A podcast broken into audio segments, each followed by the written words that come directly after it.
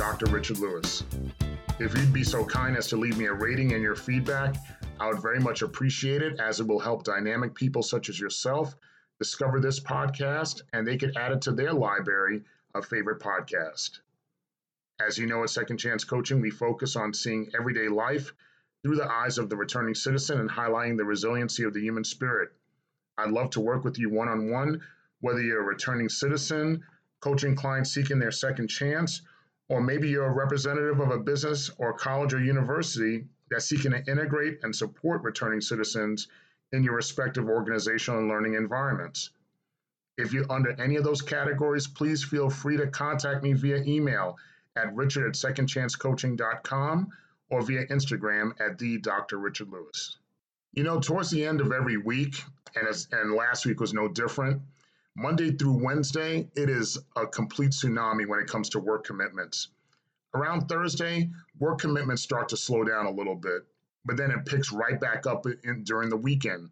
The weekend is usually when I see and talk to my coaching clients and students that are looking for tutoring for dissertation or, or graduate theses.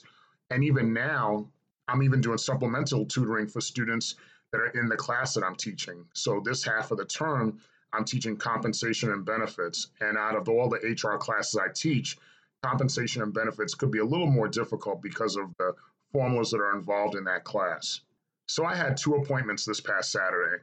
And in prepping for those appointments and I was going through my preparation schedule, I was thinking to myself, wow, I don't even have a topic prepared for the podcast this week. Ultimately, I presumed that I'd figure it out. I'd figure out a topic at some point. So obviously I did because now I'm on the air and we're talking to each other as we usually do on a Monday morning. So I thought of the topic of preparing, practicing, and executing. Those three words immediately came to mind or came to my mind, especially as I was prepared to meet with one of my students who was seeking tutoring and career guidance as they're preparing to graduate from college in the next six weeks from the date of today's podcast, if you're listening on Monday, March 22nd. But, but before we get to that session with the student, the three words of preparing, practicing, and executing made me think about when I first came home on work release. In the carceral system, when you go through work release, you start with a one week orientation that's really designed to set the stage and really set the expectations that they have of you and the rules you have to adhere to. The success is not really anything they'll provide for you or really set up for you. They'll just tell you what you must do and what the collateral consequences you'll face if you don't do what exactly they tell you to do. So, besides that, there was really nothing in that orientation that really stuck with me until we had a group session. We had a group session, and an older gentleman was the head of the that worked at the facility. He was the head of that session that he spoke to us. I don't believe he spoke to us with any level of care. He seemed like he was just doing his job. But he did say a phrase during the course of his session that I never forgot. And he said, repetition leads to success. Repetition leads to success. Repetition leads to success. I heard him say those words. And funny enough, at that moment, while I was sitting in the group, my mind went back to high school when I remember going to New York Yankee games with, with, with my best friends at the time, still my best friends now. Went to a New York Yankees high school, went to a New York Yankees game while we were in high school. And that was those are those years between 1985 and 1989. People know the Yankees now and they're really good and their dynasty coming back and everything.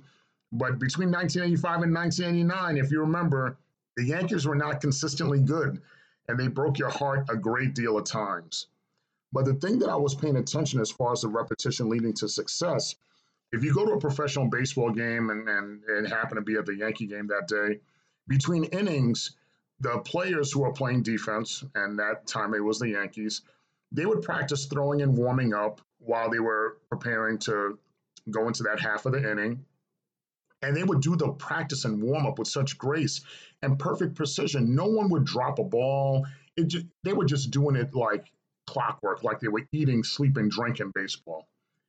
And this was a team that wasn't that good, like I said. They weren't that good at the time, but they were so on point with those warm ups. Then you have to think to yourself, well, why is that?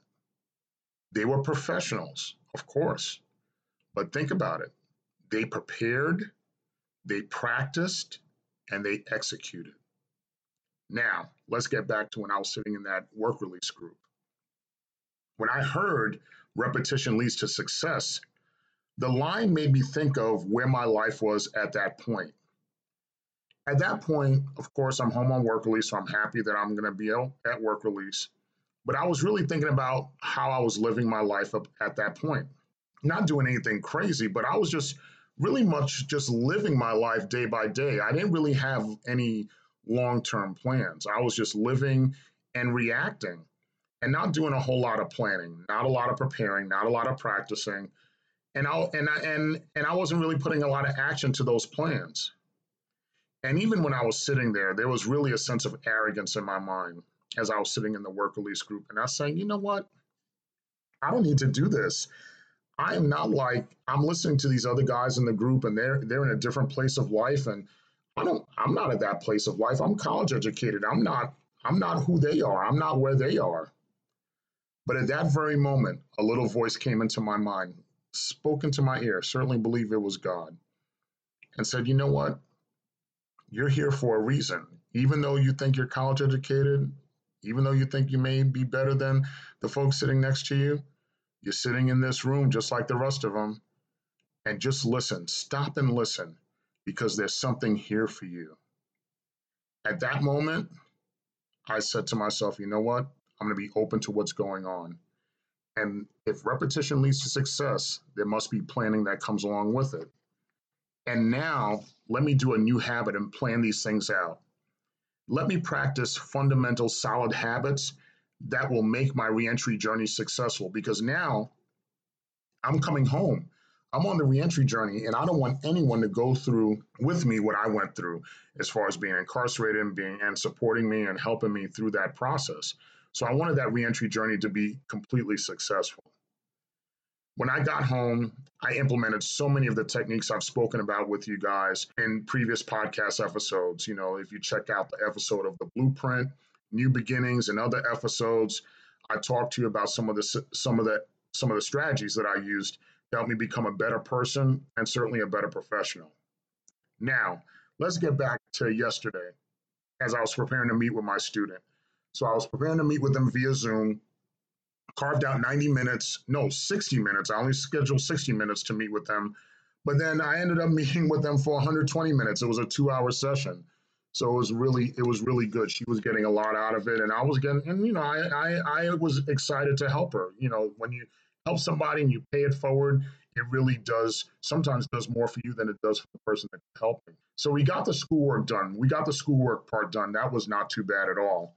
And then we started talking about what she wanted to do with life after graduation. We discussed graduate school. She said she didn't want to go to graduate school right away. I said, that's fine. Look into going to graduate school a year later. Look and see what kind of jobs that you want to take to see if you're going to need a master's degree because it's a competitive edge degree depending on the field that you want to get into.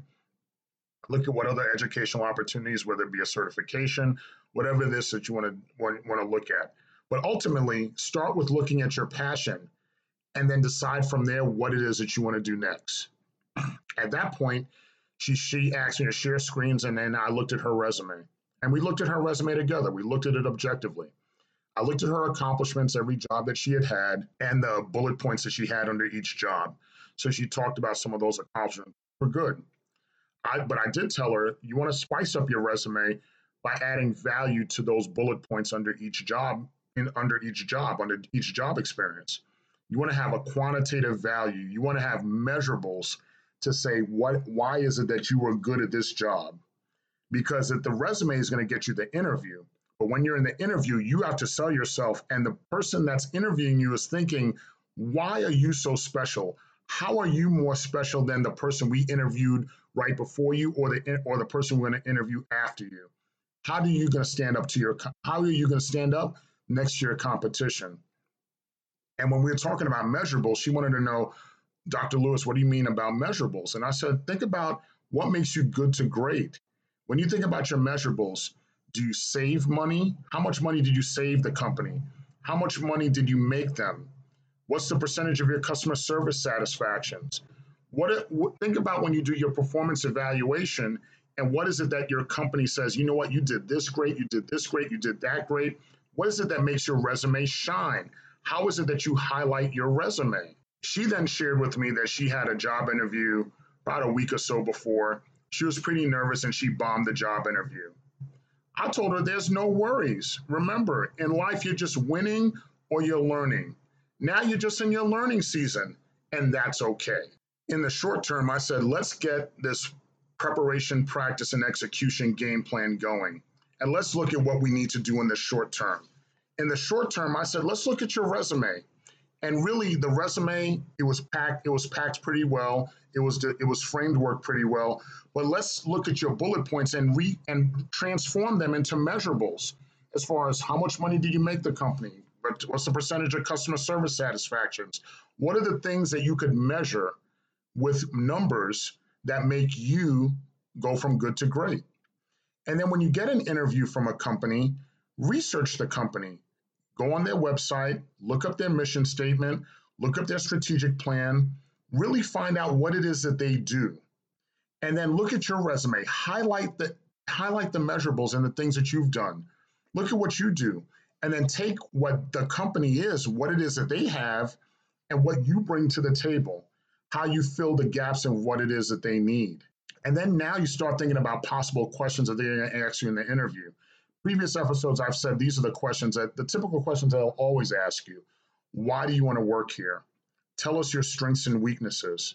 You may get a situational job interview question where they talk about if you dealt with this type of bad customer or bad people or difficult situation, how would you deal with that? Once you set all these things up, now you start practicing the interview. Go on a Zoom call, sit in front of someone and help them, have them help you lay out your narrative have them ask you those questions. Have, write the questions down during the interview. Have them record you through your phone or have them record you via Zoom on the camera.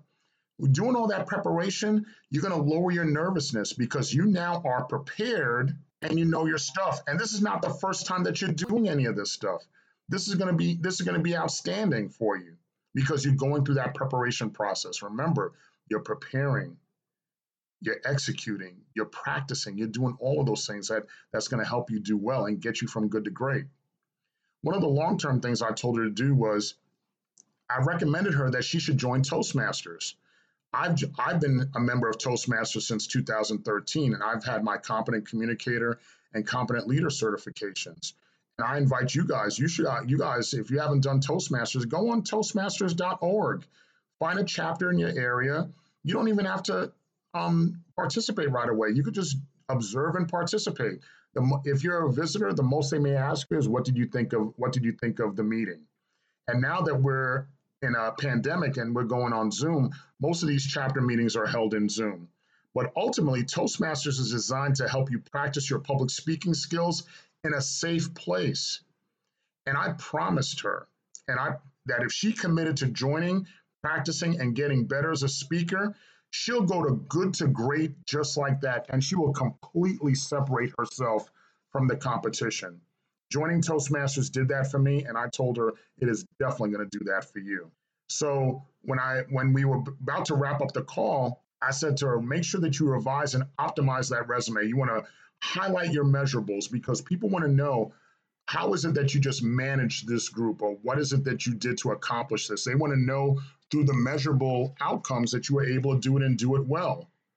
Join Toastmasters and really learn the art of communication. And you make your mistakes in Toastmasters. You make your mistakes in a safe place, and that's okay. It'll help you move from good to great. It'll help you go from learning to winning. You know why you'll go from learning to winning? Because you've prepared. You continue to practice, which will put you in the position to optimally execute. I have seen the transformation that preparing, practicing, and executing have had in my life. I told my student, you'll be amazed as to what it will do in your life. You'll see how it's sep- you see how it'll separate you from the pack. I've seen what it does in my life. I know what it'll do in, in her life.